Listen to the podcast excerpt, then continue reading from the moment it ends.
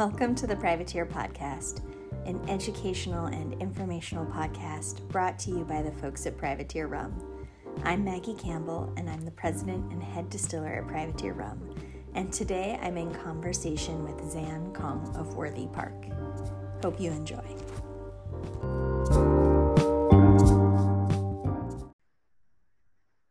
Hey, Zan. Thank you so much for joining me on the podcast. It's so great to be getting this time together to collaborate together when we can't actually be together because of the COVID crisis. Usually by now, we would have gone on a few trips together, had some great meals together, done some educational events together, and I think I'm definitely missing that time. So, thank you so much for being here. No, the pleasure is all mine, and you're absolutely right. I feel like we saw each other in Miami in February we probably had plans to see each other and i guess the next big event would have been chicago. Mm-hmm. and by now what are, i don't even know what month we're in but i'm sure there, there's already about three more events that we probably would have crossed paths at so. Right right we would have gotten all our time together yeah but thankfully the instagram algorithms keep you at the top of my uh my feed so i, I feel like i'm with you and connected with you at, uh, all the time Oh, me too. You're always like on my stories. It's like you, Kate Perry, Ashton Berry, like always the top three. They're like, there's a new story from your people. And I'm like, yay. yeah. It's a balance. Uh, but uh, Instagram throws it at the top all the time. Oh. Well, for people who maybe don't know your official position, um, would you introduce yourself to what it is you do in the rum world? I mean, I'm probably one of those people that don't really know what I do in the rum world. um, I now I officially I actually just changed my position, um, so I'm the commercial manager for spirits at Worthy Park Estate. Um, under prior to that, and how I know most, you know, how I know you, and how I've met most of the people I do is because I was solely in charge of the uh, export program for Worthy Park. So I handled all the you know the glamorous and fun stuff like visiting amazing bars and restaurants in the world, uh, traveling across the globe to different events and shows and rum focused and bar focused and spirit focused events. Uh, but then I also did all the not so fun back of the house stuff and you know finding new distributors, setting up new distribution um, partners, you know doing analyzing all my financials and doing spending a lot of time in front of spreadsheets and emails and all the uh, stuff that has to happen but isn't the most glamorous.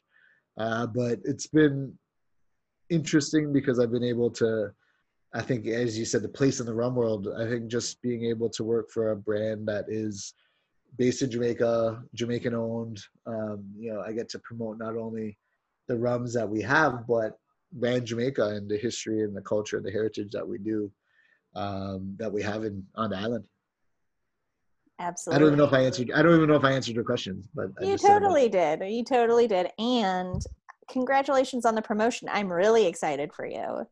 Um, Thank you. No, I'm I'm super stoked. It was it kind of coincided with my my five years at Worthy Park, so it was a nice uh, a nice way to celebrate that anniversary. Good. Well, good. You've earned it. I'm very jealous of part of your promotion. You get to live at Worthy Park. The photos are amazing. It's like heaven on earth. How are you adjusting to life there as opposed to Kingston? Oh man, I mean, first of all, I don't have an hour commute to get to the office. Um, I'm like 30 seconds. And, and if I take the truck, I'm like literally 30, 45 seconds. I'm from my house to the office uh, it's great. I mean, I lived in the city for a long time, and before that, I was living in a lot of the resort cities. But man, being out in the country and you know, like it's it's in Jamaica, I would say like I live in a bush, but it's literally like you know I'm surrounded. I'm 12 what we're 1,200 feet above sea level, surrounded by mountains. We're off the beaten path, so to speak, but it's so peaceful. And it's really, you know, a lot of the families that live at Worthy Park have lived here for you know years and you know uh, go back a couple of generations. So it's really you know we're we're like a little bubble in in the central part of jamaica but, but it's just peaceful and beautiful and you know everybody's super friendly and, and really nice out on this side. Not that people aren't as nice in kingston but everybody you know kingston's a big city so people are going about their business. But you know, living on the estate, you know, everybody everybody's business is where they park. So it's it's really cool, you know, to live amongst every and work amongst everybody. Um, it's fun, man. I love it. Yeah, I think that really intense clarity of like being in community with each other is something um, you know i live on a farm out here uh, right near privateer and out here growing up in la which is you know a, a, metropolitan city just like kingston where people come and go they come for work they leave they move on um, everyone's got their own thing. And here it's like i kind of had to learn you know when someone comes by you have to stop sit down how are you doing? Like you really like you have these relationships with people like you said it just it feels very purposeful and very intentional um, in a way that you know you don't have to see everyone you pass in a day uh, living in a big city but when you're out here you really see everyone you pass in a day. I imagine it's similar there. Oh definitely because you know living i live on the estate and it's a you know, we're an operating estate. So we have, you know, the farm, we have the factory, we have the distillery, we have all the office staff and administration staff and support staff up here. So it's really cool. And then, you know, it's great for, you know, raising kids out here. Cause like we, even though we have a lot of yard space in Kingston, like here is, I mean, is is great. And my kids are, you know, barefoot and climbing every tree they can and, you know, running wild amongst the place. So it's, it's, I couldn't imagine for you know raising them in a in a in a better location. How soon did they climb their first palm tree at their new home?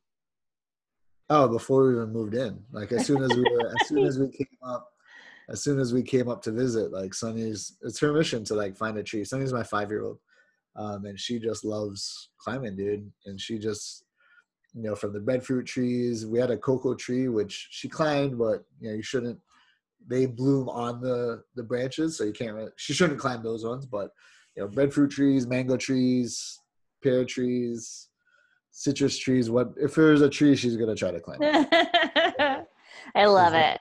yeah, it's never, it's never it's never a dull moment. Like you have to when you're looking for you, you really literally have to look up sometimes to find out where she is look up or try to hear for the motorbike engine in case she's taken off on the motorbike. On the dirt bike, yes. Yes. yes. a, a, reality.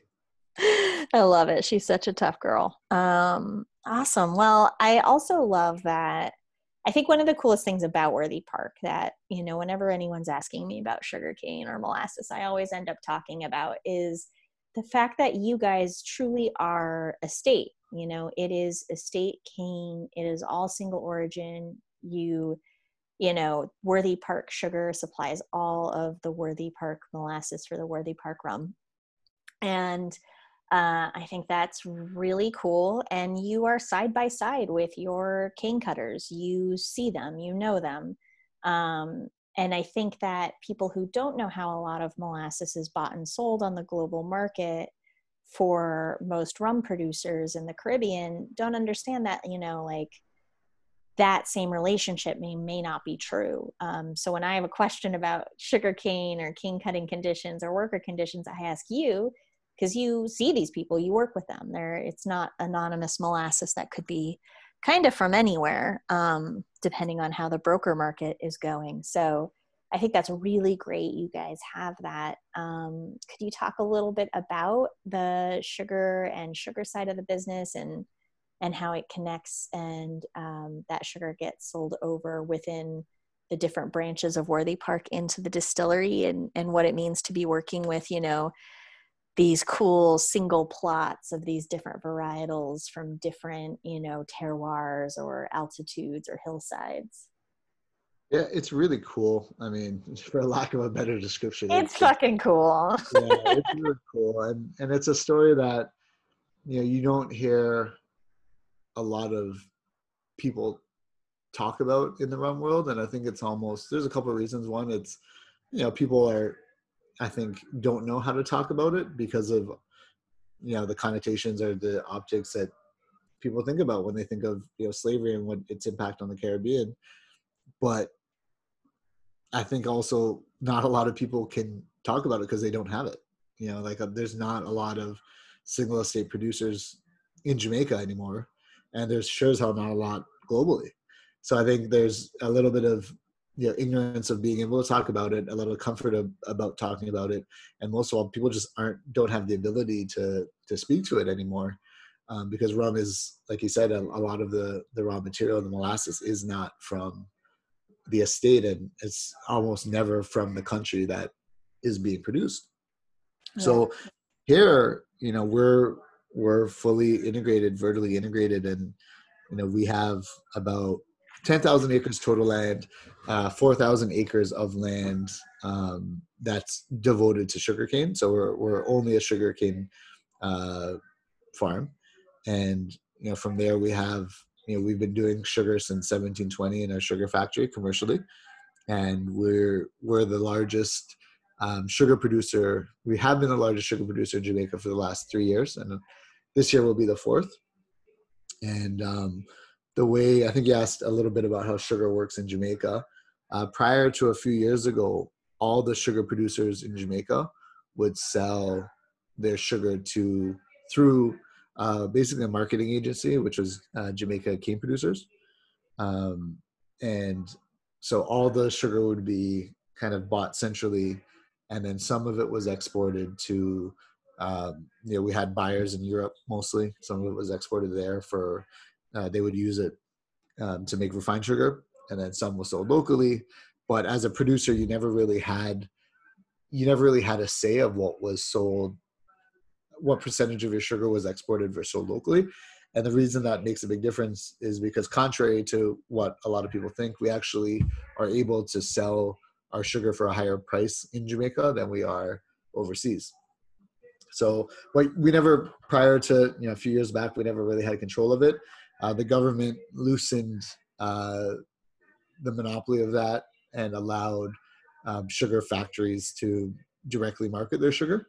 So there's a couple that jumped out right away. Um, actually, Worthy Park and Appleton were the last two to remain with you know the sugar marketing um, arm. Uh, but last year was the first year that we pulled out.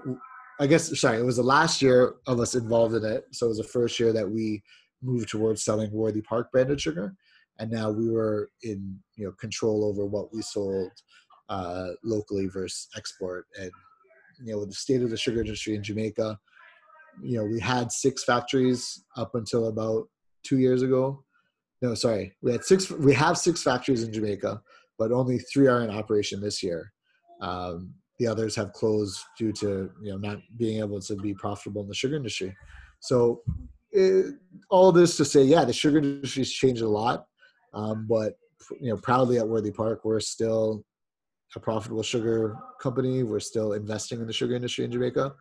Uh, we built a bagging facility about 2017 18 we built a bagging facility uh, to do 50 kg bags uh, this past last year you know we built a last crop so the start of this year's crop we installed um, two new bagging lines to do smaller bags um, of sugar at the estate so we're putting money back into the sugar industry uh, which is important for us uh, for our history for our heritage obviously for our, our business. And you know we employ a ton of people. You know we have during crop season about 800 850 employees.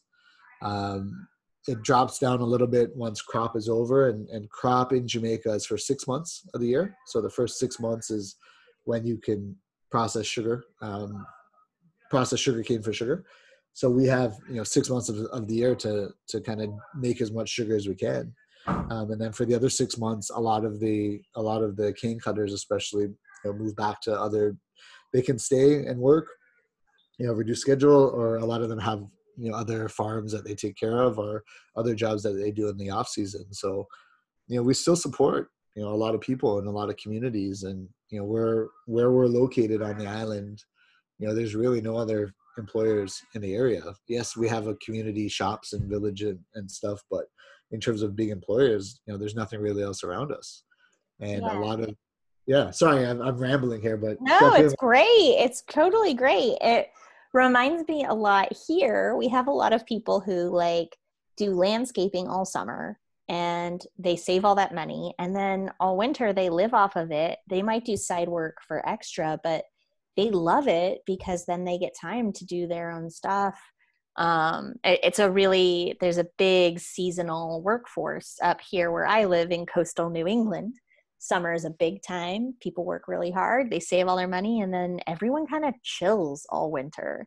And it kind of i've definitely speaking to some of the people i know from actually working in farming uh, it's it's very similar. Um, so i totally get that yeah i think i know i think a lot of a lot of our, our cane cutters you know have have farms or live elsewhere on the island as well so they travel in for the for the six months and work. And i think uh, you know talking about new england farming there's a lot of a big part of our a big part of jamaica uh, sorry i should say a big contingent of jamaicans travel overseas for the farming program every year. So a lot go to the states a lot go to canada and you know like you said they work for whatever six seven months and and you know make a lot of money and are able to send back and support their families uh, based on these these programs. Yeah, here in New England, there's kind of this famous book, uh, Cider House Rules, and uh, I don't know if you've heard of it or seen the movie with Erykah Badu. Um, no, I haven't. I haven't actually. She's amazing, and yeah, it's about sort of these um, black farmers who travel with the seasons, and they come north for apple season, um, you know, when other crops are not being grown or harvested. And of course, it deals a lot with like racism and issue and class and violence, yeah. Um, of course. But you know, it's interesting.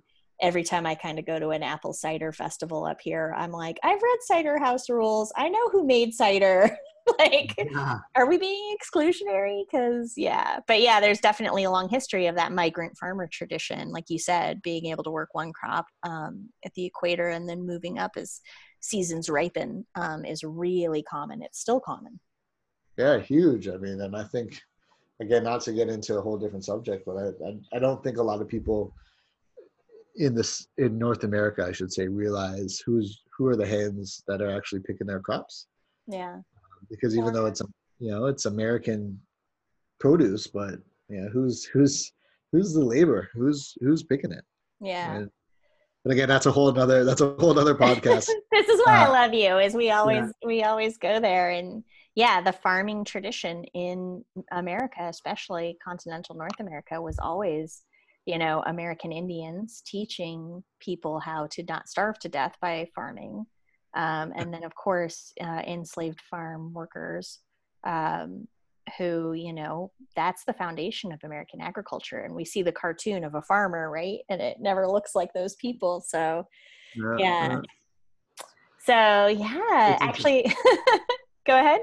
No i was gonna say it's it's it's interesting and complex and confusing and uncomfortable but you know it's the history is is is there um, yeah and it's important for people to to do the do the research and and just understand you know where where they're coming from. And i kind of traverse that back into rum because you know it's important for people you know there's there's modern day rum making which is much different than it was historically but it's always important to know where know where you've come from and know where the history of, of what you're what you're enjoying yeah and the things that we just never address about the history that continue um, this is a much easier example for us to talk about, but I know that you and I have both engaged in a lot of discussions about rum classification. I'm always getting asked, how would I classify rum?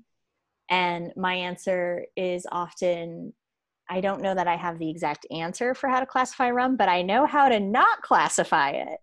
Uh, yeah. And that is by the colonial classification. I think that it's really ineffective it doesn't hold information and it's factually incorrect so for people who don't know um, that would be saying that there's french style rum british style rum and spanish style rum when obviously like when most importantly something i love that ashton berry pointed out at miami rum fest this year was that it erases the labor when you say british rum you're not thinking about cane workers in Jamaica. Um, yeah. You're erasing the labor, and Jamaica is not part of Britain. Yeah. And, and there's a big myth. there's a, yeah, there's like a big myth that the um the styles come from that. And that's just not true because Spanish rum would include Venezuela, which is really, really different than Puerto Rico, and Haiti's rum is really different than Martinique. And it's lazy, it's inaccurate, ah. it's bad. So, what are your thoughts? I know we've talked about this a lot. I know you have a lot yeah. more to say. I um I think you kind of hit the nail on the head there. I think it's a very lazy, easy fallback um, in grouping rum and classifying rum, but it doesn't like it doesn't tell you shit, you know, about anything. and I, again, I think the inherent problem in in rum is that because it's such a wide range of styles out there, yeah, it's hard to come up with a good classification because you know what are you classifying by? Are you making and again for me it's like are you making it easier for i always use my example like my mom. Like if my mom went into a liquor store you know would she be able to look at a rum shelf and and know that a style of rum that she's looking for for somebody based on what's there? And right now like fuck i don't know probably probably not. I mean definitely not because there's no there's no breakdown it's just rum.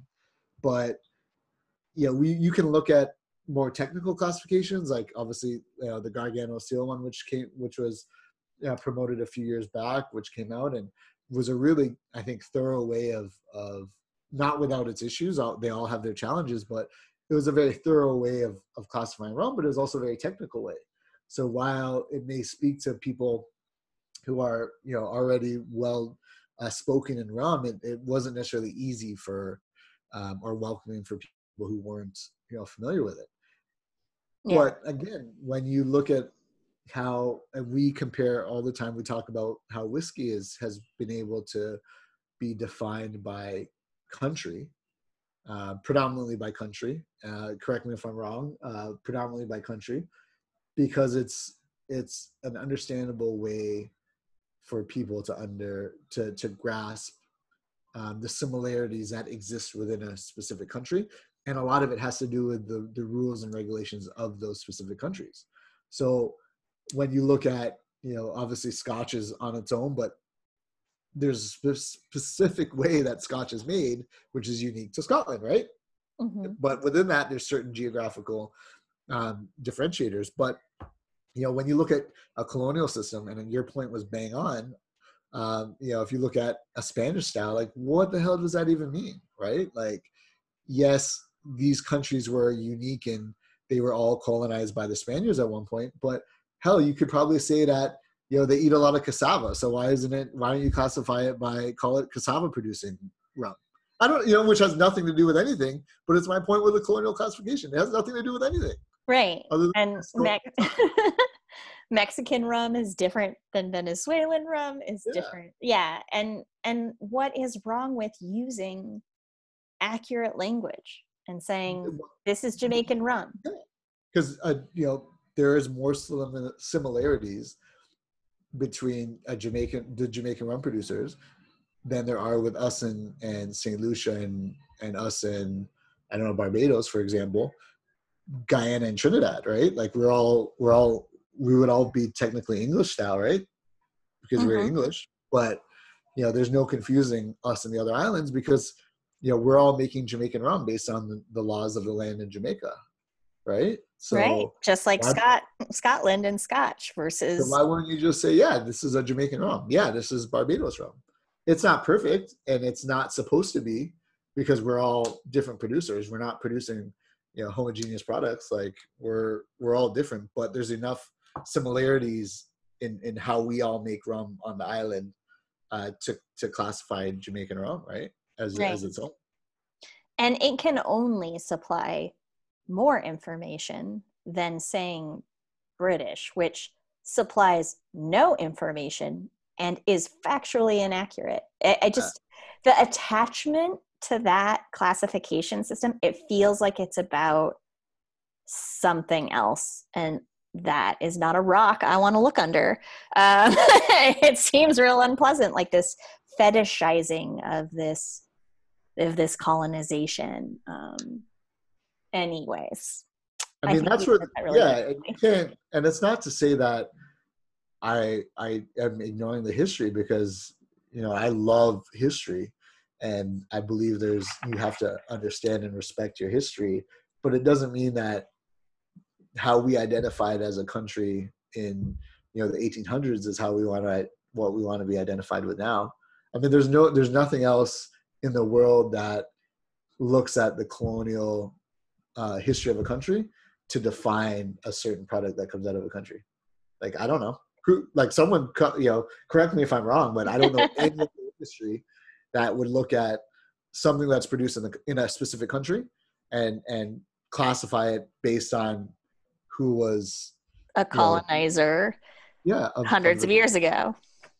I don't understand. Yeah. Blue Mountain and, and, coffee is not considered British coffee, right? Like we would yeah. all laugh. We would laugh hysterically if someone yeah. tried to call Blue Mountain coffee British coffee.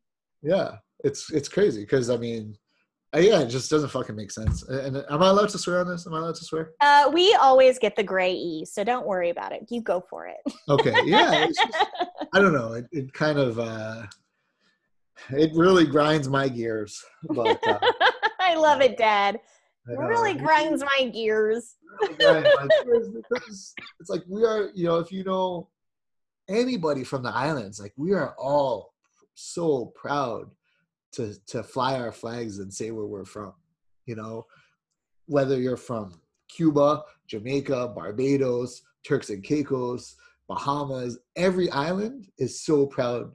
Uh, people of the island are so proud to to to tell you where we're from. Like, why would we want to like shed that and classify us as you know who who, who the colonial powers were in of the island, yeah. right? And I think you know I think Miguel said it best. You know, Miguel from um, Mount. Gay, who you know one of my one of my big my big cousins in this industry. Like he said it the best on one of these chats. He's like, like why don't you just ask the people from the islands like what they want their rum to be called?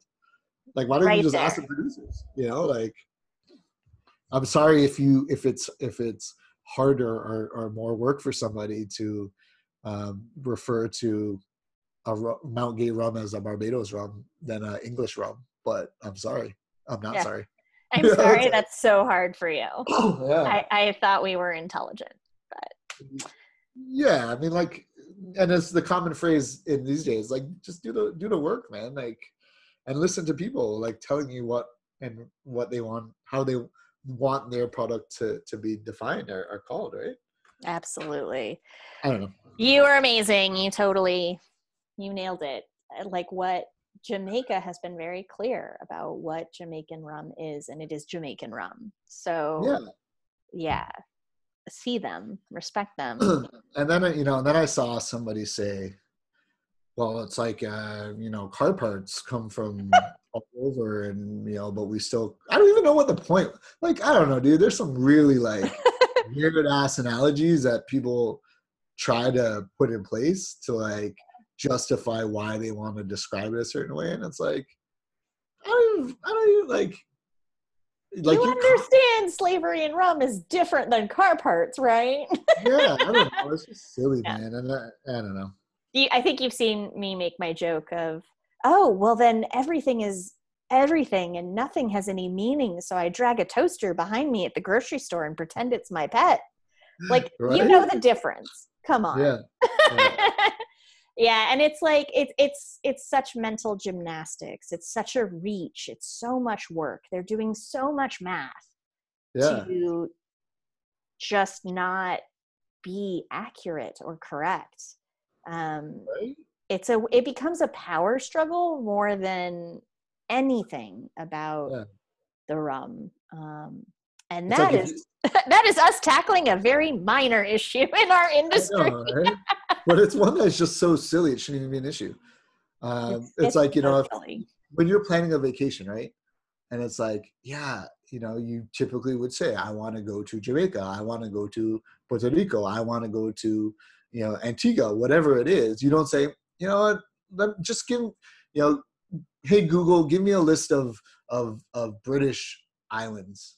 Yeah. you know give me a list of british vacations because that's where i want to you know you may you may say I want to go to a Spanish speaking country, but that's talking about language, not you know, not necessarily speaking of who colonized it. And I guess you are in a way. You know? people speak different Spanishes different places. It's true. It's true.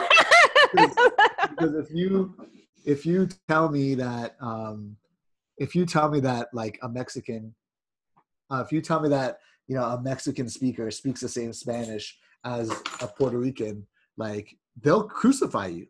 Oh, and Right? Spain, it's a And I whole can other animal. my, my ex was Mexican, and God forbid somebody told her she sounded Cuban or or from Dominican Republic. Like, God forbid, or you know, God forbid my cousins from from Valencia, you tell them that they sound like they're from Mexico. Like you know, it's just yeah. So my husband, he lived in Spain, so he speaks Spain Spanish, and my Yeah. father is a Mexican citizen, and he speaks um, like Del Norte Mexican Spanish. Um, but my dad also lives with an indigenous tribe who speak an indigenous language.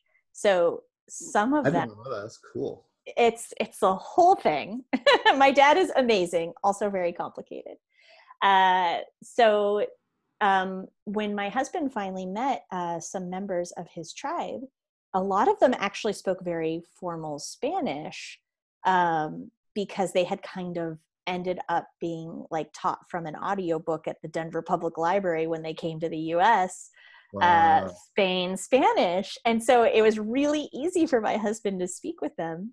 Uh, and he was like, you know, like I just, I totally, like they're very formal, hitting the consonants. Like he Mhm. said it was really interesting, like a very big cultural awakening. Whereas my father usually speaks, you know, Mexican Spanish or uh, indigenous, um, different types of languages. And for folks who don't know, there's like over 200 languages spoken in Mexico. It's one hillside to the next. It's pretty amazing. Um, Yeah. yeah. but point made like even that is like there's so much more information there between que tal and que pasa you know Yeah, exactly. said with my very white girl accent like, that's an accent too Yeah, it is. It's its own little uh, demographic, I guess. right right it's like well it's like we think like oh they don't have an accent it's like you have an accent it's Yeah, just not the one you think it is exactly.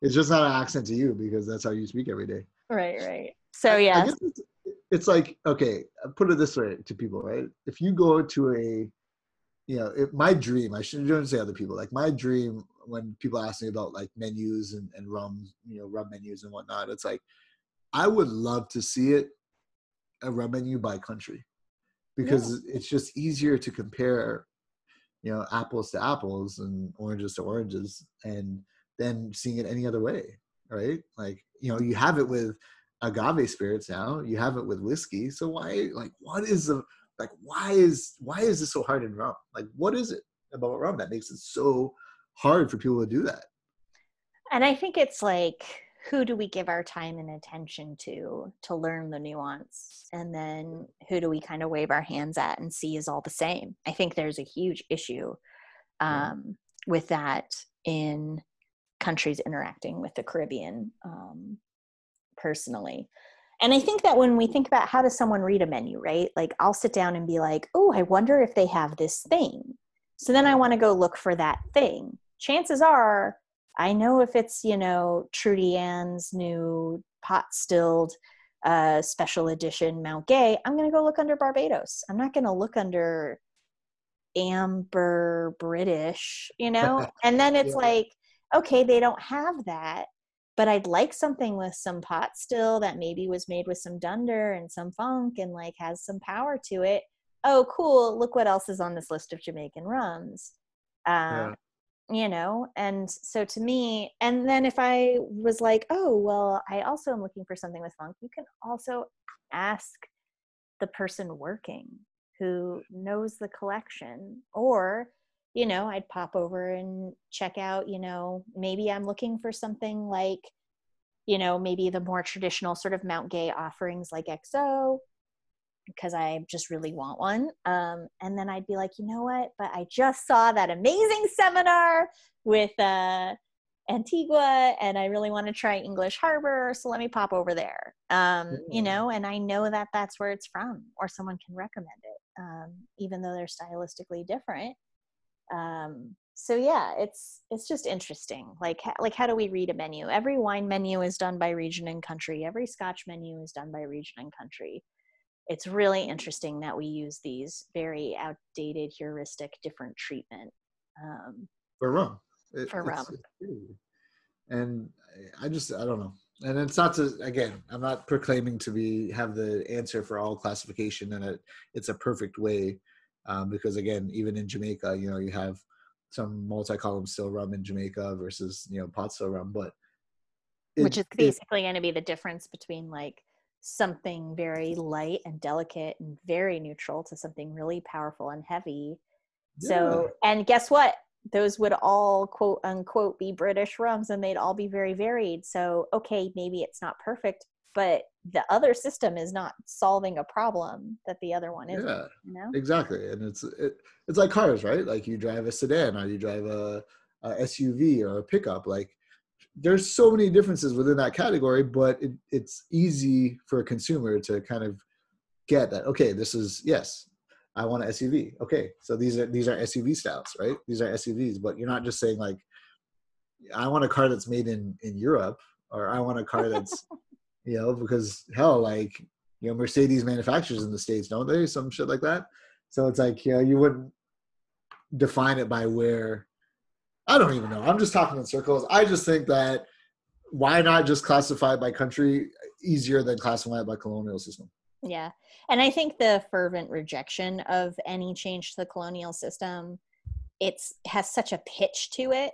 I know that for me in my life and the work I've done on myself, when I see that pitch not sync up with like, we're not doing open heart surgery, guys, like it's not a huge deal, we can all take a breath, I know that it's actually about something else. And that's where it starts to get complicated and people get emotional and it can get really heated. So, welcome to the world of rum. Uh, this is a, like we said, these are some of the easier topics that we work with every day. So it's always long and complex, but this is why I'm so thankful that we have connected and we are good friends uh, yep. in this industry. Um, I think that we first met at Tales, right?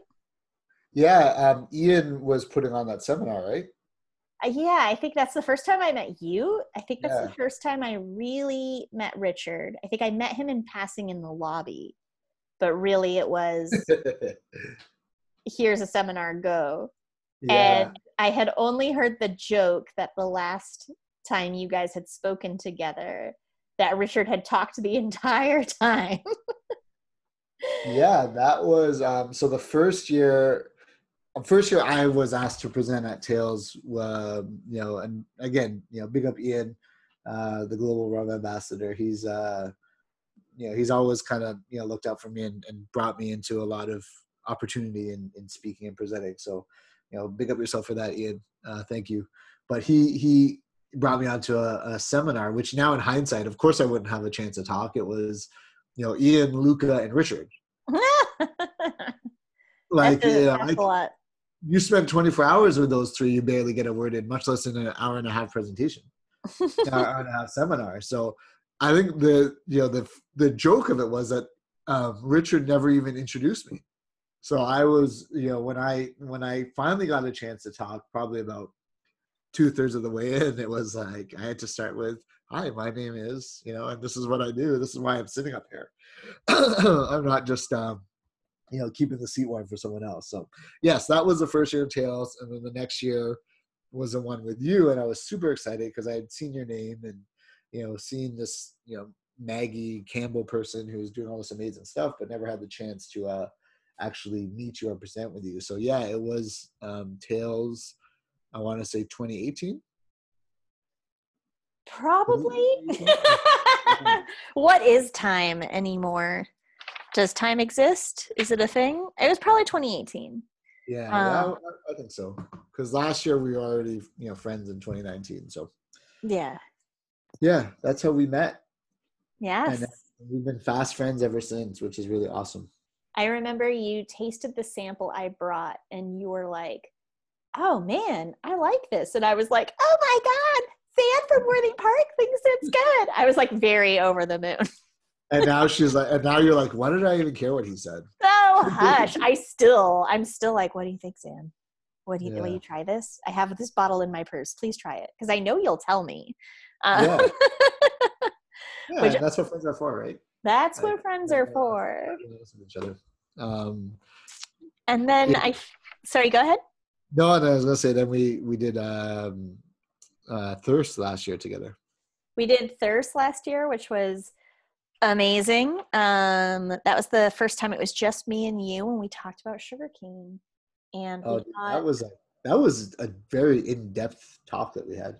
dude i don't think as like a professional rum maker i had never seen that type of collection of information about sugar sugar cane how it's grown i think thirst is going to be online this year i've heard a little buzz about we'll see Oh, i don't want to like speak out of turn i don't know exactly what the plan is um We may be but- editing this part out. I'll text Nick Korn immediately after this. Uh, uh, but yeah, like Thirst is really special because it is really intimate and really cool. And then there's really great people like I know you and I always talk about Darren Swisher, Daiquiri and Daisies. Like what a fucking rare and amazing crew in the rum world that is. Yeah. So yeah, it's like you get people in the room who know shit about the rum industry. I'm like, where did you read that? Like that shit only like five of us know.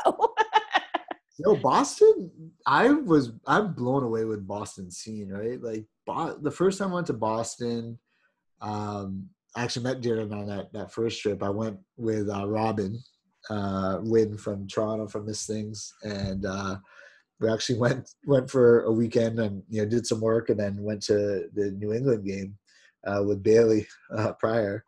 Uh, so it was a fun weekend. And you know that was the first time I met Darren. But every time I've gone to Boston, dude, it's like the Boston bar scene is is is really dope, and it's I think it's kind of you know I want to say it's like a underdog because it you know you there's you hear kind of a little bit about Boston, but you don't really hear that much about you know Boston as a cocktail kind of as a bar you know the kind of knowledge capital. But dude, I'm blown away by Boston every time I go there. Like you know the Lions Lion's Tail crew that was there like last time, Shore Leave, um, obviously the Baldwin crew and all those like the whole and it's such a tight community. Like I really dig it. You know Eastern Standard, Hawthorne. I know I'm missing a ton, but those are the first ones that came to my head. But yeah, I just really love um, and was blown away by the hospitality that I got um, while traveling in Boston. And of course, like I name dropped Maggie Campbell like the whole time I was there. I was like, yeah, I'm going, going to going to privateer, going to see Maggie tomorrow. You know, your friends. You know, you know, I know Maggie. Like, I know Maggie.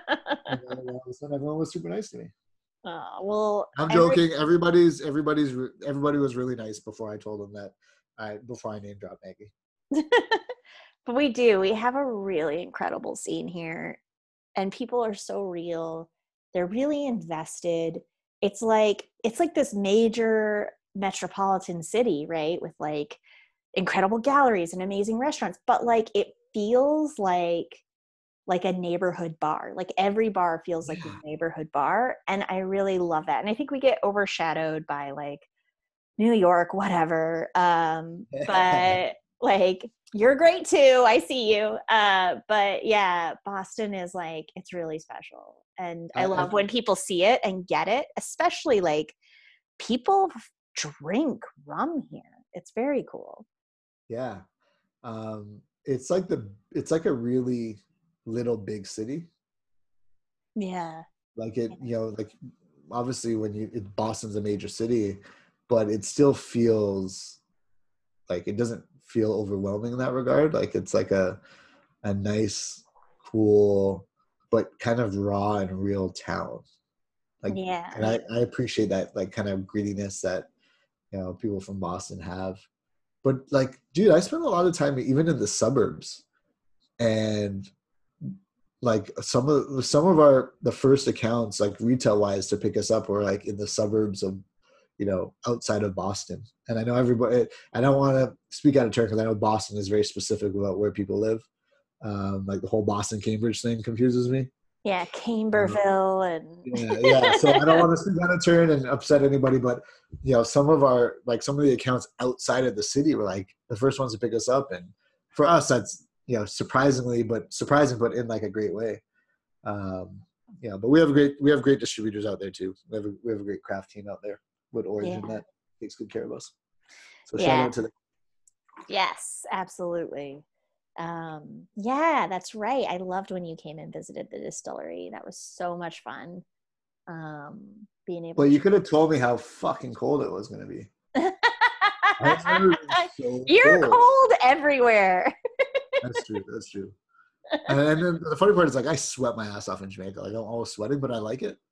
And Yeah. then uh, like that weekend, it was November, so like my bad for expecting November to be like mild. I don't know. I don't know if I thought I was going to be picking apples in an orchid orchard or something, but Not sitting outdoors at a football game, freezing.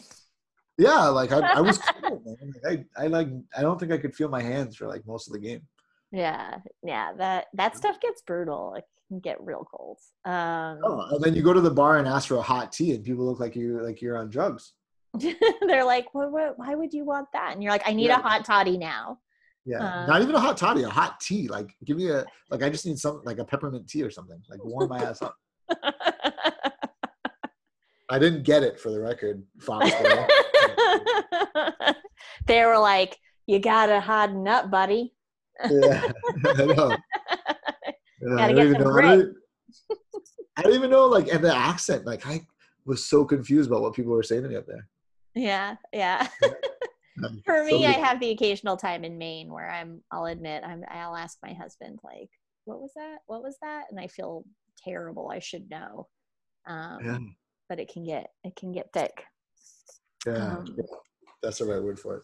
Yes, yes. So, absolutely. I love that you came and visited our distillery. I'm dying to visit your distillery. I was just asked last night, I did an event with the Boston Rum Social Club, and they said, you know, what is like for me, aside from my own rum, what is like a rum you have to have in your house? And I was like, oh, Worthy Park, Worthy Park, period. It's like, it's got funk, it's got body, it's got aroma, and it's got a lot of elegance, and it's really versatile. Um, and I just love the heart and spirit of your people. Um, you know, I've been really lucky to spend a little bit of time getting to know um, Gordon Clarke uh, and his wife Nikki, the owners of Worthy Park. They're such kind people, and they're so smart and thoughtful and Yeah. um, deliberate and considerate. It's like very cool to see. I really appreciate them. But yeah, if I don't have Worthy Park on my bar, my bar is like it's missing something. It's not right. It's not right. I can't make my drinks. Well, thank you. Um, that's a huge compliment. Uh, and yes, you're always more than welcome. Uh, come between January and, and you know end of June because that's when we're in, in crop and sugar season. So that's a lot of action and activity uh, going on out here. I love it. Yeah, Gordon's great. He's a great. He's a great boss to have. Great to work for, man. He's uh, you know, we're we're we're very opposite in terms of like approach to you know everything, but uh, it's good. It's a good. It's a good balance. Um, you know, it's a great kind of balance, and he's he's been super awesome about kind of teaching me everything. Um, you know, not only about rum production, but you know, sugar and and cane and, and just you know all the all the stuff I get to come talk to everybody about yeah is is definitely from uh you know, gordon gordon has opened up the books for me so to speak That's so important. And I feel like, you know, you and I, we talk a lot about the importance of, you know, taking care of our people and, you know, the value of labor. And I think that sharing of those higher skills, it like, it just shows so much care. And, you know, I think people who have employees, it can often be the case that they just want them to do their job and their job only, and they don't want to teach them new skills because then they'd have to pay them more, then they could leave, and it's like a weird hostage situation. And and yeah, ownership. Like I know that my boss is the same way as Gordon, like wanting you to learn how the business is run. Um, yeah because it's you know beneficial. It's a good thing. Um, Oh, so. And- and he'll tell you know he says all the time like he has no desire to you know be, do the traveling that we do and and you know all the crazy multi-city multi-hop like multi-hotel travels which you know we tend to love but it's not for everybody it's, it's, isn't it cool though? Like i love working for you know i still consider it call us a small company when it comes to rum. You know we're not small as a overall you know worthy park but as a rum producer, you know, we're, we're a small company. You're company. still small. Yeah, you guys Yeah, are. we're I think people misassume uh, your size. I think they also misassume Hampden and Foursquare size. Like you guys are intimate operations, but particularly Worthy Park. Yeah, we're and it's you know it's great. It, it's cool, and you can probably attest to this too, because when you work for smaller companies, like you get, and again, this is not for everybody, but I enjoy it. Like you get to wear different hats, right? Like you get to do different stuff, and if you know the opportunity is there for you to do more eh, and and learn more if you if you want it, right? Right. and i think that's that's important it's always been important for my development and you know my past life as working in the hotel industry like i always loved you know it was like well what can what else can i learn like what else can i do what else can i you know can i be exposed to Yeah. I love that. You're so you're always learning and taking it in and growing, and I love that. I love seeing that as your friend. It's inspiring. Um, Thanks, dude. I mean, my waist my waistline grows just as much with all these damn croissants you feed me but it's all good. I'm like, I found the gluten free bakery. Here you go. Because I know you guys are always looking for those gluten free treats, you and Gail. Uh, and Yeah. Kate. So I, whenever we land in a city, I look it up and send it to you, and you guys are like, God damn. Yeah. But there's also nothing like a croissant like i just love croissants Yeah, I know you do. There's nothing like you know the one thing I do love about European travel is a lot of the hotels that you know they, a lot of them offer breakfast as part of the packages still, and they always have like smoked salmon and croissants. And like all I need in the morning is just like croissants and smoked salmon. Like if I could have that for breakfast every day, I'd be so happy. Like so that's my thing. Uh, Anybody out there, you wanna you want some kind of weird, funky rum that I have in my backpack? Bring me a smoked salmon and a croissant. Not even So a whole, like just like a slice. just a slice. We'll we'll put like a little cardboard box up. We'll prop it up with a stick. We'll tie a string to the stick.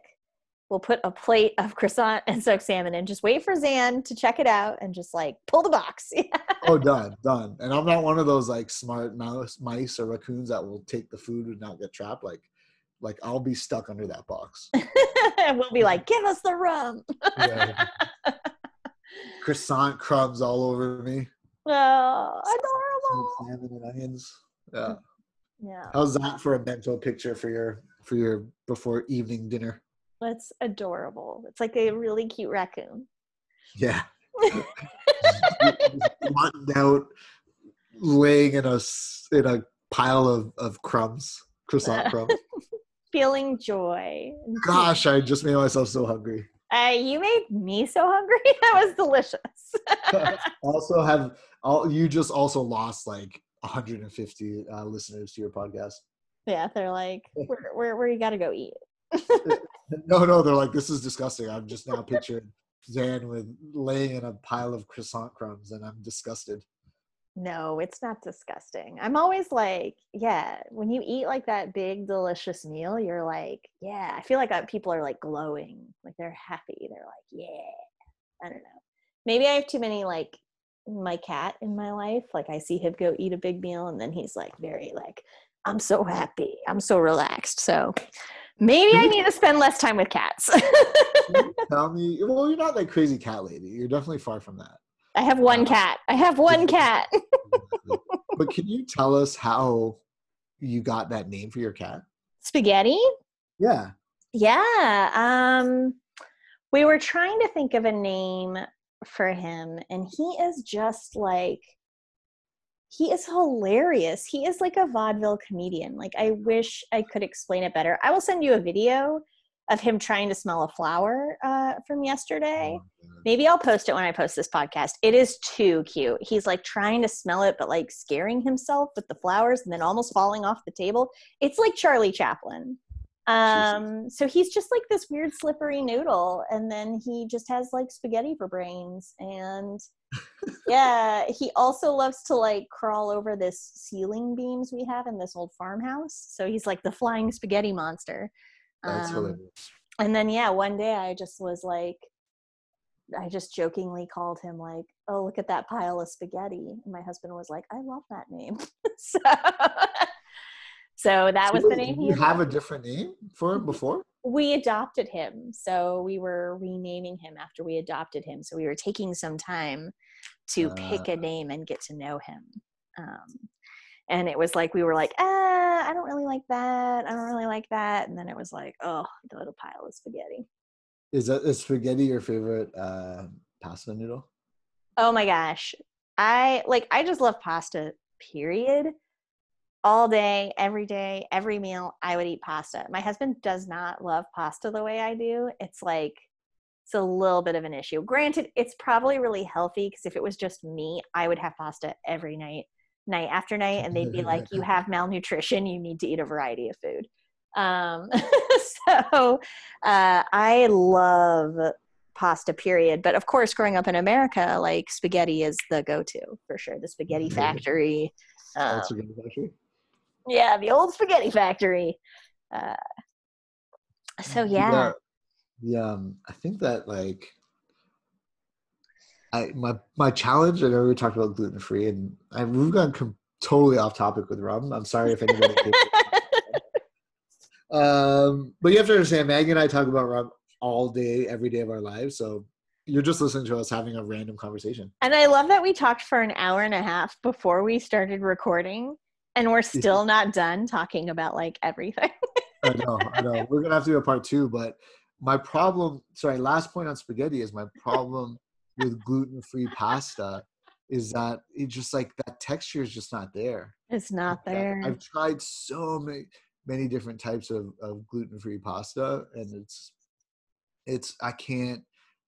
There's like maybe one or two brands that I've come across that I'm like this reminds me of of like eating a plate of pasta. So like I've I basically shelved you know the whole gluten free pasta thing and just like fuck it. Just I'm just gonna, I'm just gonna eat a big you know bowl of ravioli or I like I like ravioli. I like elbows. I like elbows. Yeah um, elbows are good. penne penne is cool. Um spaghetti like noodles just get kind of messy sometimes. Yeah big rigatoni so like oversized penne. Oh Uh, yeah oh yeah. that's Yeah. good do you do you pair your pasta with the type of sauce that you're gonna do Um, yeah, many times I will. So like my husband, he makes this incredible uh broccoli roman. I love that like get ready for your rum podcast, guys. We're gonna talk about broccoli romanesco. Um, so he makes this like uh romano broccoliano sauce. It's like a broccoli romanesca sort of really spicy sauce where it's like you I'm not sure exactly what he does. He like sautés it and then purees it and it's like crazy, really good, delicious. It makes this thick electric green sauce. Um, and that I really like on rigatoni. Um, I like marinara on spaghetti. I like spaghetti, and it's like stracciatella. It's like there's a special name for it where it's square cut instead of round cut.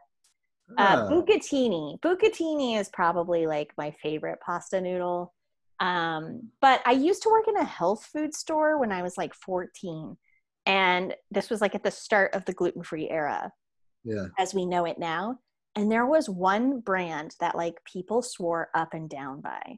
And now that like gluten free is a thing, there's like these bigger, more marketable brands, but they still make this other style. And I actually think it's better. And my study partner for the Masters of Wine is gluten free.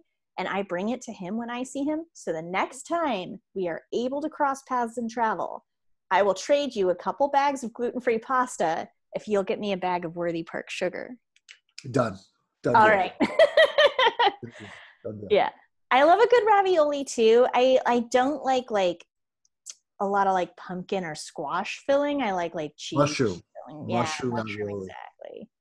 oh fuck yeah. I love it. We're like, we just can't talk about pasta. yeah Um, Okay. and there's also, I don't know if you've ever seen the video of the song about Ravioli the cat. no Okay, I am sending you the song about Ravioli the cat. Uh, and that came out right about it was like a it was like one of the first viral facebook live videos. It's a guy singing to his cat in a bathtub and that came out right about the time we got spaghetti.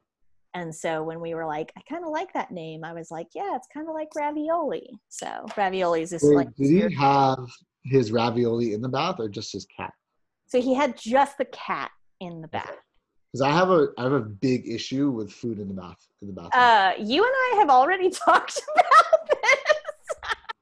People really want a glimpse into like the quote unquote rum family. Just know that Zan and I have already had conversations about how we Yeah, both are very against any food entering the bathroom, even if it's for a bath.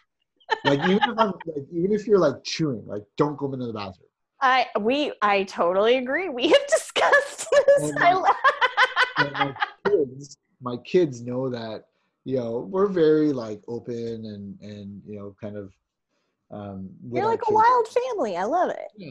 but no food can cross that bathroom threshold in, in the house like that is my hard and fast like that will not happen and it's not you know you, you don't never like to say like because i said so or you know anything like that but yeah why not because i said so like there's no food. No. And my daughter she went to visit her, our friends in orlando and they ah, it hurts me to even like talk about this like I get queasy. but they gave the kids popsicles in the bathroom in the, Yeah. in the tub while they're having a bath because she's like oh it's just easier to clean i'm like no no no so they so i'm like they sent me this picture and i'm like i i was on the road somewhere i don't remember where i was but like i threw up in my mouth a little bit i was like that's why you have garden hoses if your kids are that messy with popsicles garden hose and if Hose it's too them down. and if it's too if it's too cold for a garden hose, it's probably too cold for a popsicle. I love this. I I think you have a very very taut philosophical exposition and I thoroughly agree. Honestly, I don't even know what that means, but yes. I agree. um, but there's a, a Sesame Street book that Van, who is our, our two year old, reads, and it's like you know this this picture book with like Ernie, or it's like uh, Sesame Street, so it's like Ernie and Bert, and Ernie. There's a scene where Ernie's in the bathtub, right, with his rubber ducky, and there's a fucking sandwich on the bathtub, nope. and, and then he'll, he'll look at it and he's like, ew, ew. so I'm like, my job as a parent is done. Like that's all I want is them never to have food in the bathroom. It is fucking gross. I love it. I love it. I love that we all yeah, this is real life. This is real friendship. I know. This is I don't know what you guys came here to listen to, but this is what you're getting. this is what you're getting. It's like um Francisco Terrazas from Paranubes Rum. I hope I'm not blowing up his scene, but both he and I are like, yo, paper towels are really expensive. You cannot be wasteful with a paper towel. like we're both those people. Oh man. No, I, I waste a shit ton of paper towels, but uh I you, I would lose my shit. I would be like, no, you can't just use those. They're expensive. It's like trauma from my 20s where I like I couldn't Yeah. afford anything. food uh. Can I have, can I tell you do I have time for one more food in the Of bathroom? story? course, of course. This You is a podcast. We can do what we want. Oh, nice. This is like Joe Rogan level. We're going like four hours here. Um, I was in Miami airport, right? And, you know, went to the bathroom as one does when you're traveling. And I saw a guy at the urinal. Um, so he was standing up, he was in the bathroom. For, I guess for those of you that don't know what a urinal is, there was a Nathan's hot dog cup and hot dog. like, no. on the Nope. Uh, urinal. no. And I walk in, and of course I notice that because my whole food in the bathroom like phobia. and I'm like, and I said to myself, "Wow, that's gross. Somebody left their food in the bathroom." And homeboy picked up the hot dog mid No. No. ate it, ate it, and that was like he ate it above the urinal, like wow. So do you oh my- understand how adorable Zan covered in croissant crumbs is a really sweet image, but like this Nathan's hot dog at the urinal at the airport, like yeah. That's I won't even tell. I won't. I won't bash the airline because it's not indicative of the airline or department he works for. I won't. I won't go into that. But yo, it was like tr- it was traumatizing. Oh, yeah. Like I was like, I couldn't like. I've I've been to some very clean bathrooms, but there's no bathroom that would ever want me to eat a hot dog. Would make me want a hot dog while at the urinal. And I get that sometimes you're pressed for time, like when you're on break. Like I've worked in retail. Like I've I've or you know gone on a 15 minute break eaten a, a burger and fries and drink and gone back to work in 15 minutes so i get the rush the time rush but yo there's no there's nothing. I don't i would miss my flight before i had to eat a hot dog at a urinal like that's just that's just not like it's like i'm done right now. I need to go brush my teeth. I feel that's so nasty. disgusted. But thank you for allowing me to get that off my chest. Uh, I'm always here for processing, venting, or if you just need someone to listen. This is like a therapy session that I don't have to pay for. Great. That that is like all of our friendships. right? Fuck. Um, yeah. So yeah, you want to talk about rum or something, or, or Uh, let's talk a little bit about resistance served, which is talking about rum. Yeah. Um, awesome. Um, that one, I mean, yeah, you can explain. You probably do a more, much more elegant job than I will.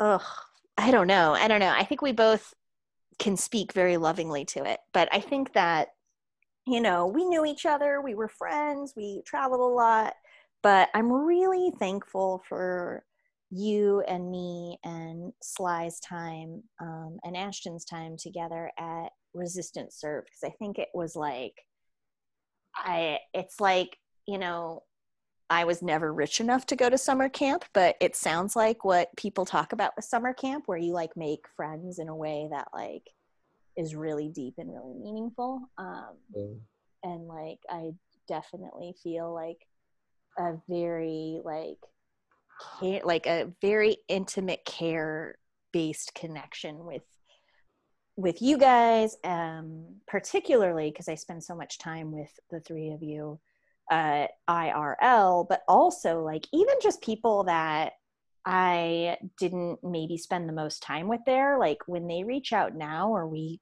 like connect it's like stop everything. Give this person all of your time. This really matters. Like it's cool that vibe that's carried on. Um but i just really it was it, for me i'm so thankful that that happened before all of this crisis um because it really like it totally changed me. It changed a lot of my relationships but it particularly i felt very like close on a different level with you. Um, and yeah i just am so appreciative of that experience. And so resistance served simplistically is uh, it's part of radical exchange. So radical exchange is the organization and resistance served is sort of the summit they do every year. And it highlights the history contributions perspectives and realities of black and brown folks in hospitality. Um, and it's in new orleans. And it was the freaking coolest event ever you and sly you want to talk a little bit about yeah how your first talked and turned into a second day and and how we made everyone fall in love with rum yeah, it was um, it was really awesome. Um, I think know, not to rehash what Maggie said, but you know, it it first of all, getting you know, seeing what was going to happen with that conference was, was like, wow, this is this is pretty remarkable because there's really no, you know, we go to a, a ton of conferences every year, but there's none that's focused on you know black and black people and brown people in the industry. So it was really cool, and and it superseded just the bar and liquor industry because you had people from the culinary side, um, you know, from all different walks of life, but were interested or, or wanted to be a part of it. And and I got invited by Ashton to be a part of um, Rum, and it was it was along the lines of like reimagining Rum and and Sly, um, you know, was there. He was on the panel with me, and, and we were basically just going to be talking about kind of the history of rum and modern day rum and you know, kind of you know just like shit that we normally talk about and um, and Tracy from uh, you know she was there as as our as our moderator, and I'm completely blanking on her last name. Franklin from Franklin, uh, Glenfiddich. Yes, yeah. I don't. Sorry, Tracy. I'm so sorry for listening to this. Um, I don't know why I, I, just blanked on your last name, but yeah, she was our, our moderator, which is really cool.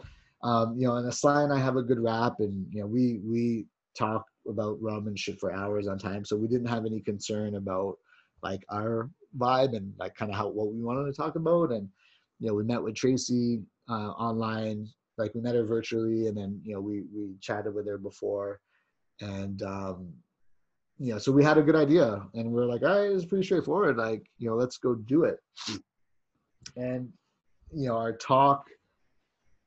And I think, sorry, before I go into like the talk, what the one, the, I think the really cool thing about uh, Resistance Served and the reason that you feel so bonded with everybody is you are with everybody. So it's not that you know there's different seminars at the same time or people are doing different things like it, it's still intimate enough that you know everybody's in the same room. So just by sheer presence and and and proximity to everybody like you feel a bond with everybody you know and and a lot of the topics that were talked about you know were triggering for people uh, and brought up a lot of emotions i should say. Um, so you know when you're in that small of a group uh, you know all day with people and you know having lunch with the same group of people having breakfast with the same group of people like you know you just by you know facial recognition or, or knowing that you're in the same room like you kind of share that bond right? right and that was you know and that was kind of before and we were you know the last seminar of the day.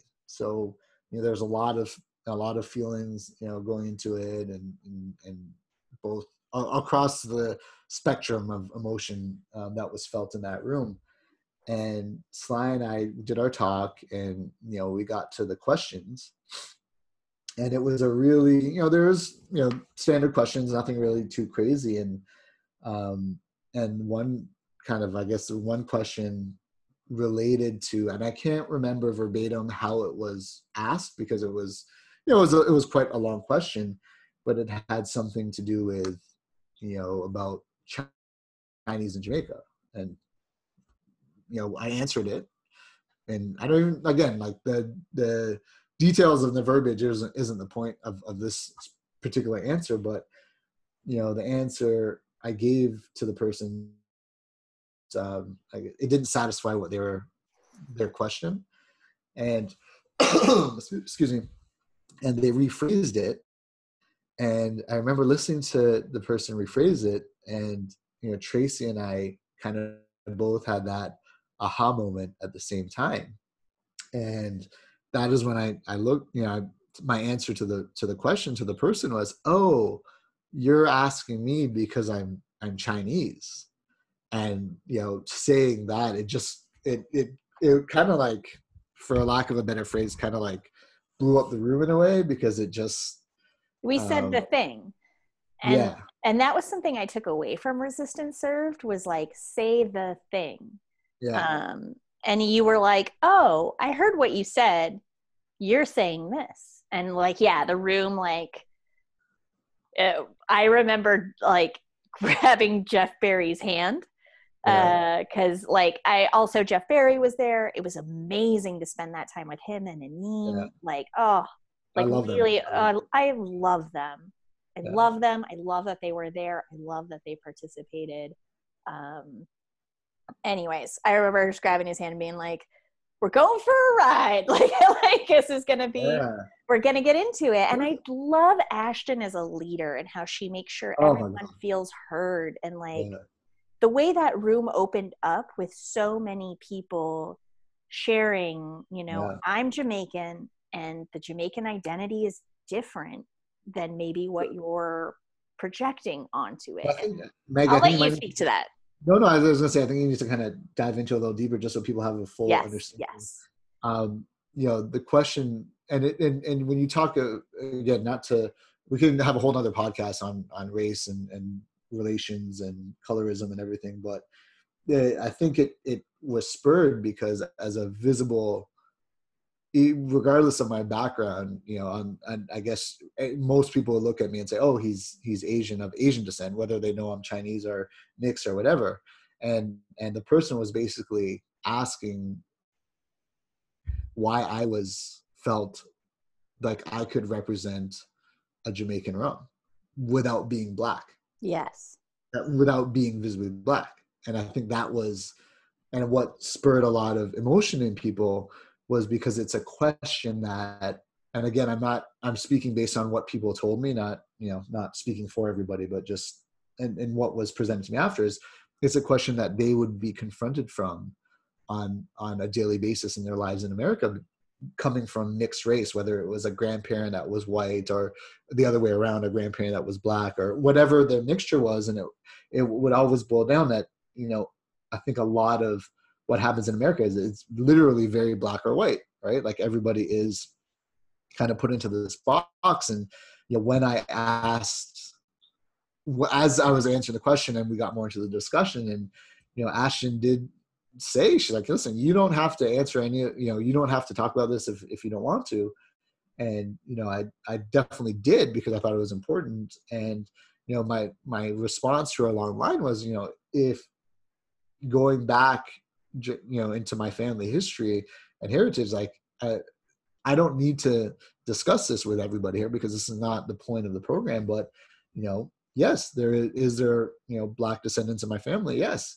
And and when i phrase the question as of of you know am i not black enough for you is where i think that's what got a lot of people i wouldn't say emotional but that's what kind of hit home for a lot of people because it's the same questions that they are confronted with on almost on a daily basis right? And again this is you know not me speaking for everybody but some of the feedback that people came to me afterwards. And uh, you know within the the audience you know answering questions was a lot of people who came from uh, were part Jamaican or born in Jamaica or lived in Jamaica or had Jamaican background and or visibly looked black but would say like hey I'm Chinese Jamaican as well you know and this is it's different you know in Jamaica it's not perfect and we have our issues with with you know classism and colorism in Jamaica as well. But it's much the experience that we have in the Caribbean is very very different than the American experience.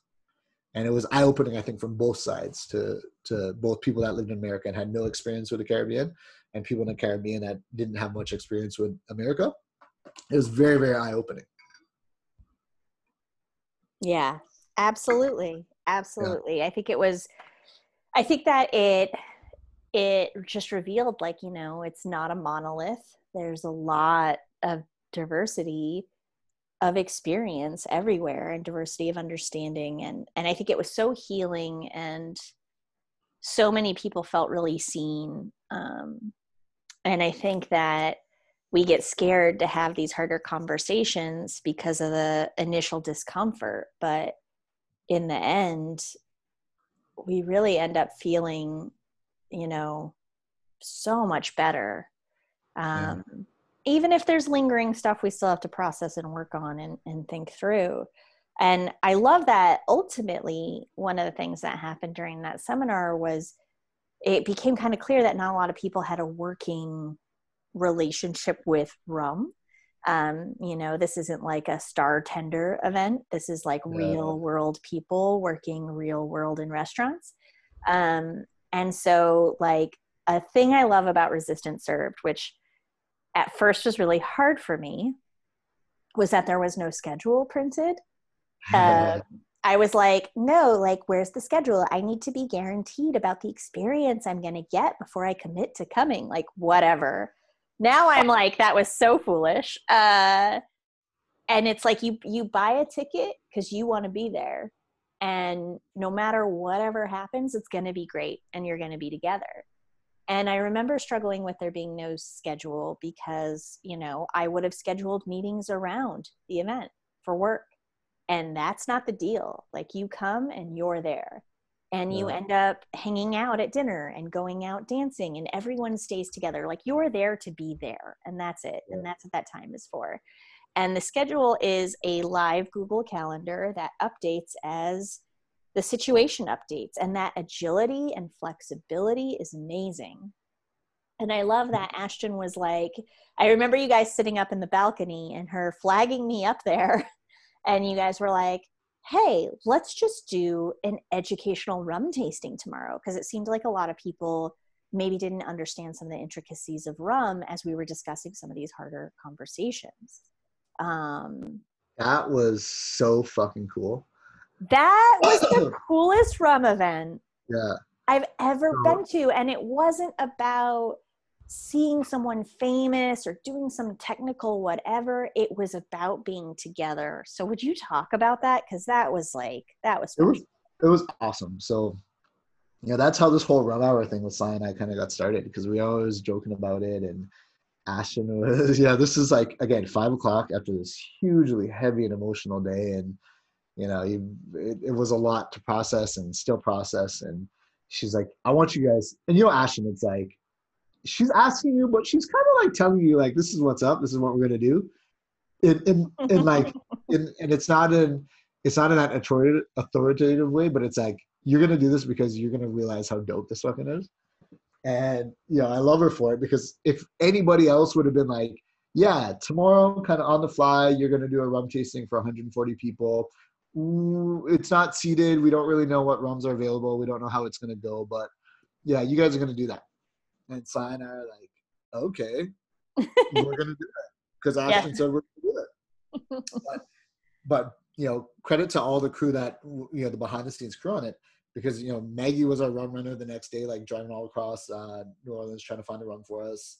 Um, Otis was there batching. Um, uh, Steve was there helping batching, and then there's other a couple other people who you know I did I never really officially met, but were a big part of the behind the scenes stuff too. And it came together, and, and when Slime I did it, we're like, right, you know, we're different. You know, we're we don't want to make this the same kind of boring. Uh, rum, sorry, I shouldn't say rum tastings are boring. Uh, we don't want to have a. We want to make an exciting uh, tasting that's different than what people are expecting. Uh, well, that's a better way to phrase it.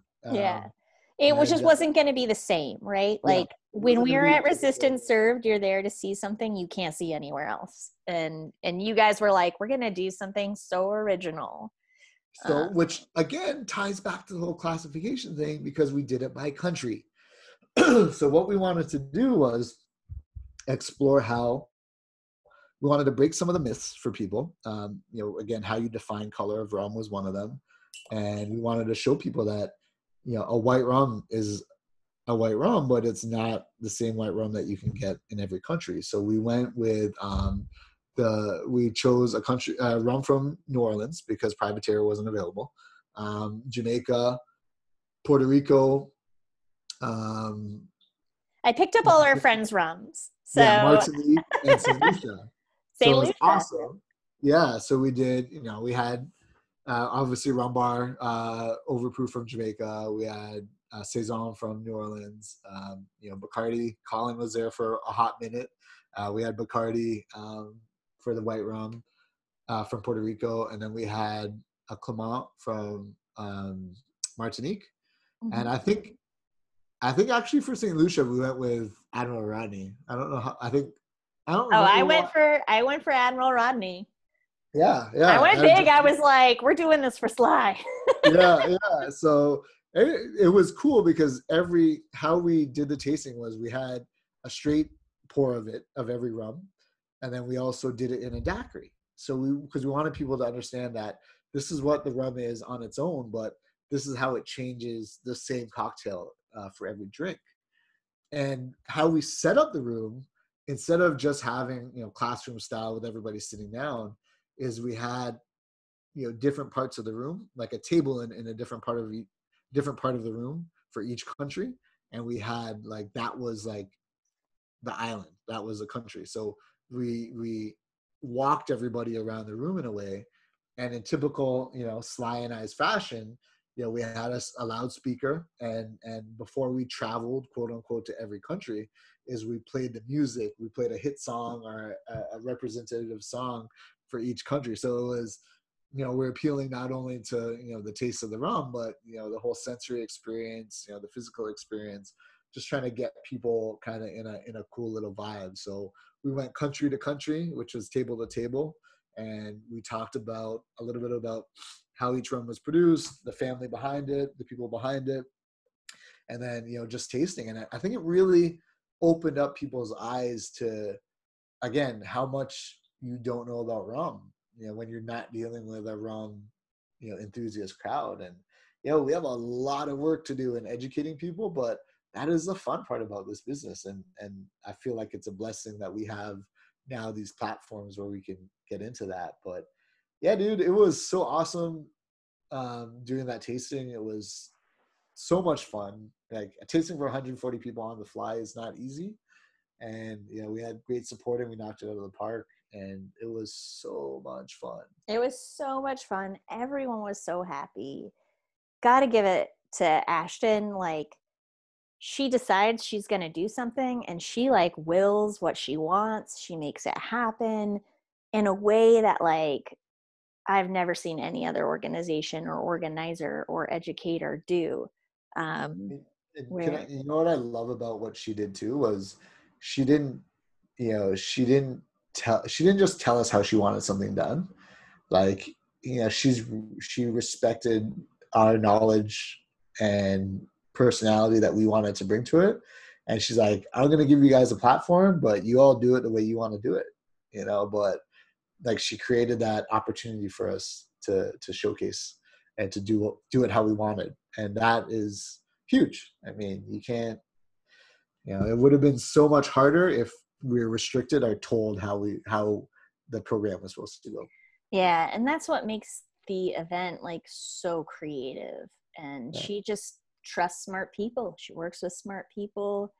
Um, she makes it happen. And yeah, I mean, I met people who were some of the most interesting people in the world, and I don't know how else I could have could have met them. You know, we, we, like, we wouldn't have. We wouldn't have. Period. We wouldn't have. We wouldn't yeah. have. Like uh, not, in, not with the bond and the the that we we all developed with each other through those three days.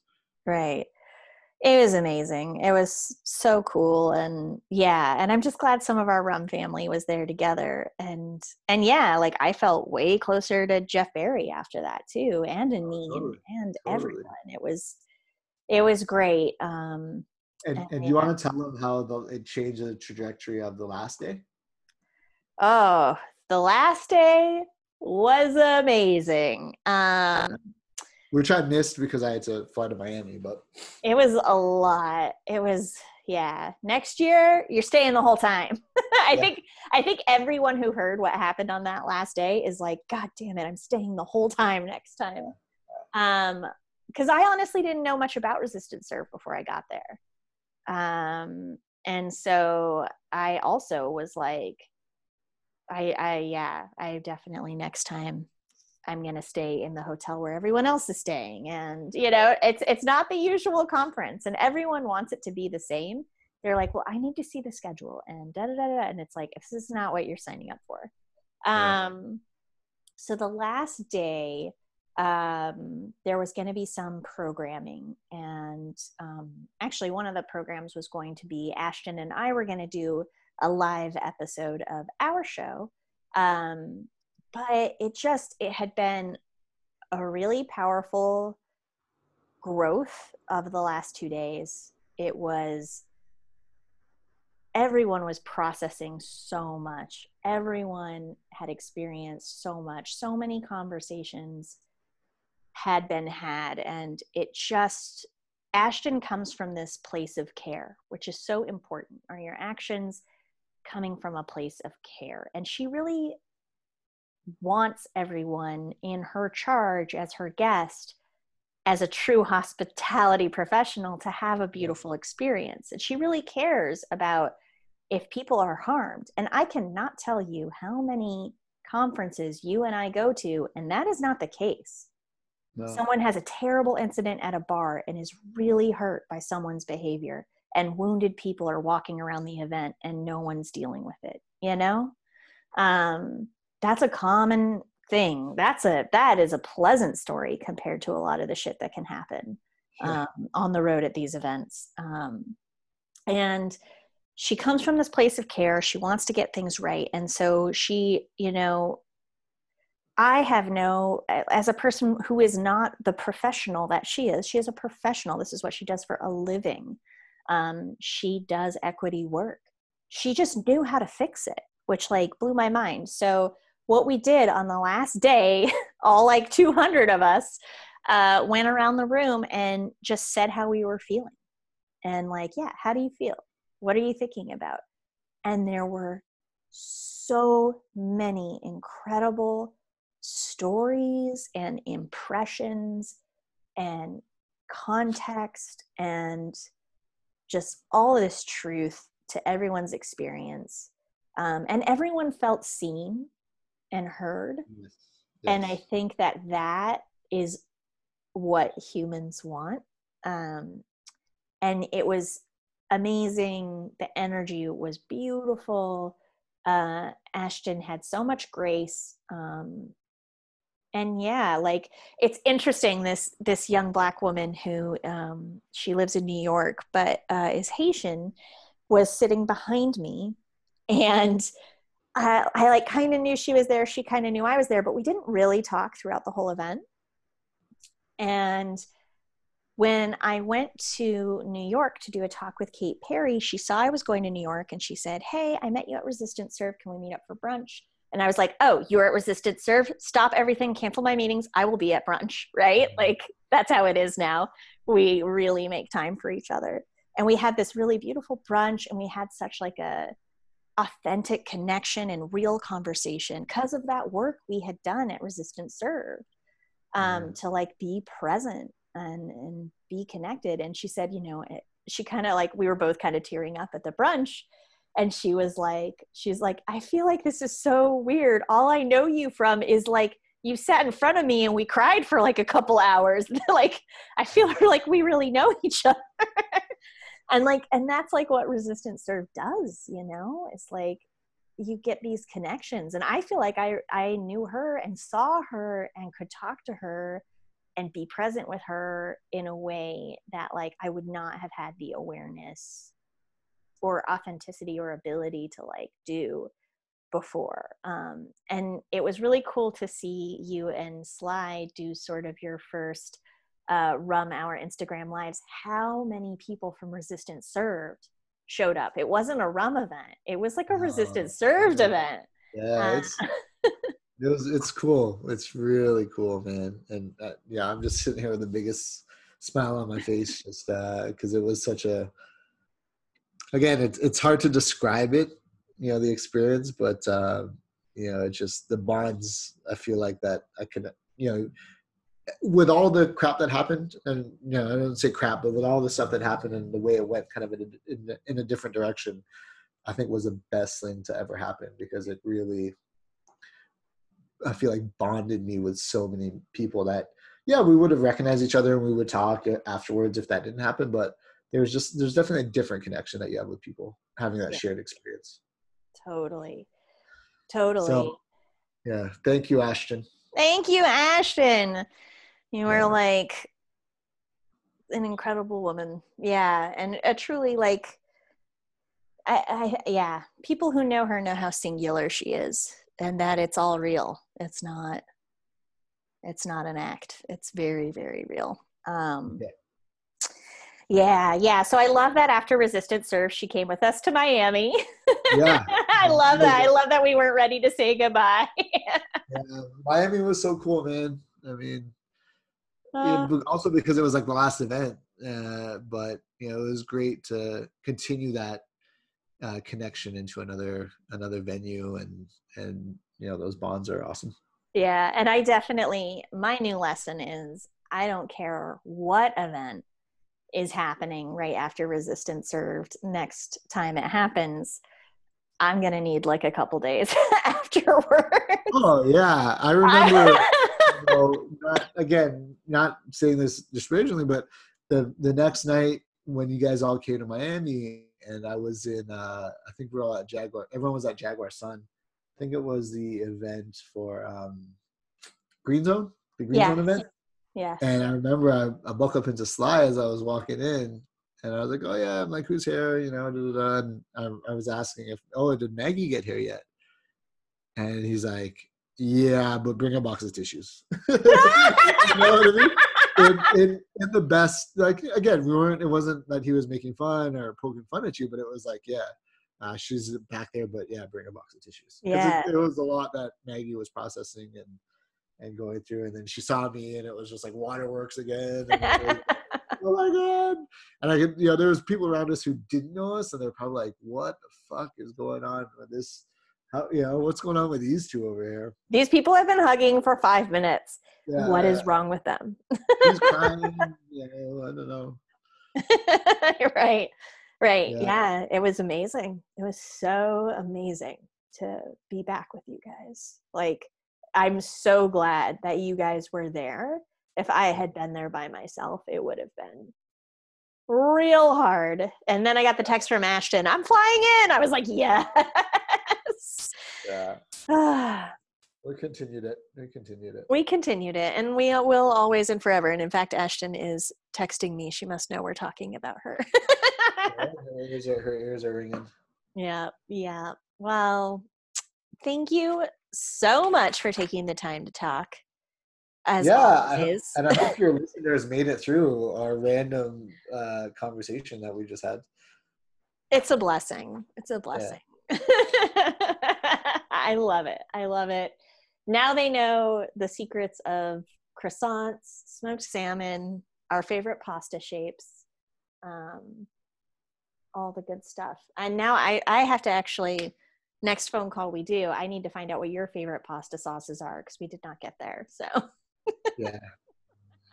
Well, next time we'll say some. We'll say some juicy. We'll, details. we'll say some juicy, delicious, good details yeah. uh, for the next one. But uh, but yeah, I love you, man. Thank you so much, and uh, yeah, we'll talk soon. Okay. Awesome. You know, you know how to find me. I will. Bye. All right. Later.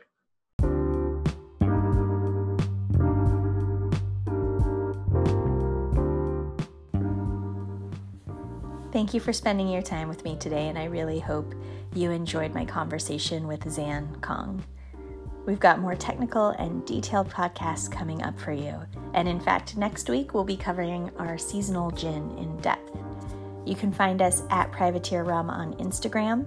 My personal handle is at Half Pint Maggie or Privateer Rum on Facebook. Join us next time. Cheers and thanks.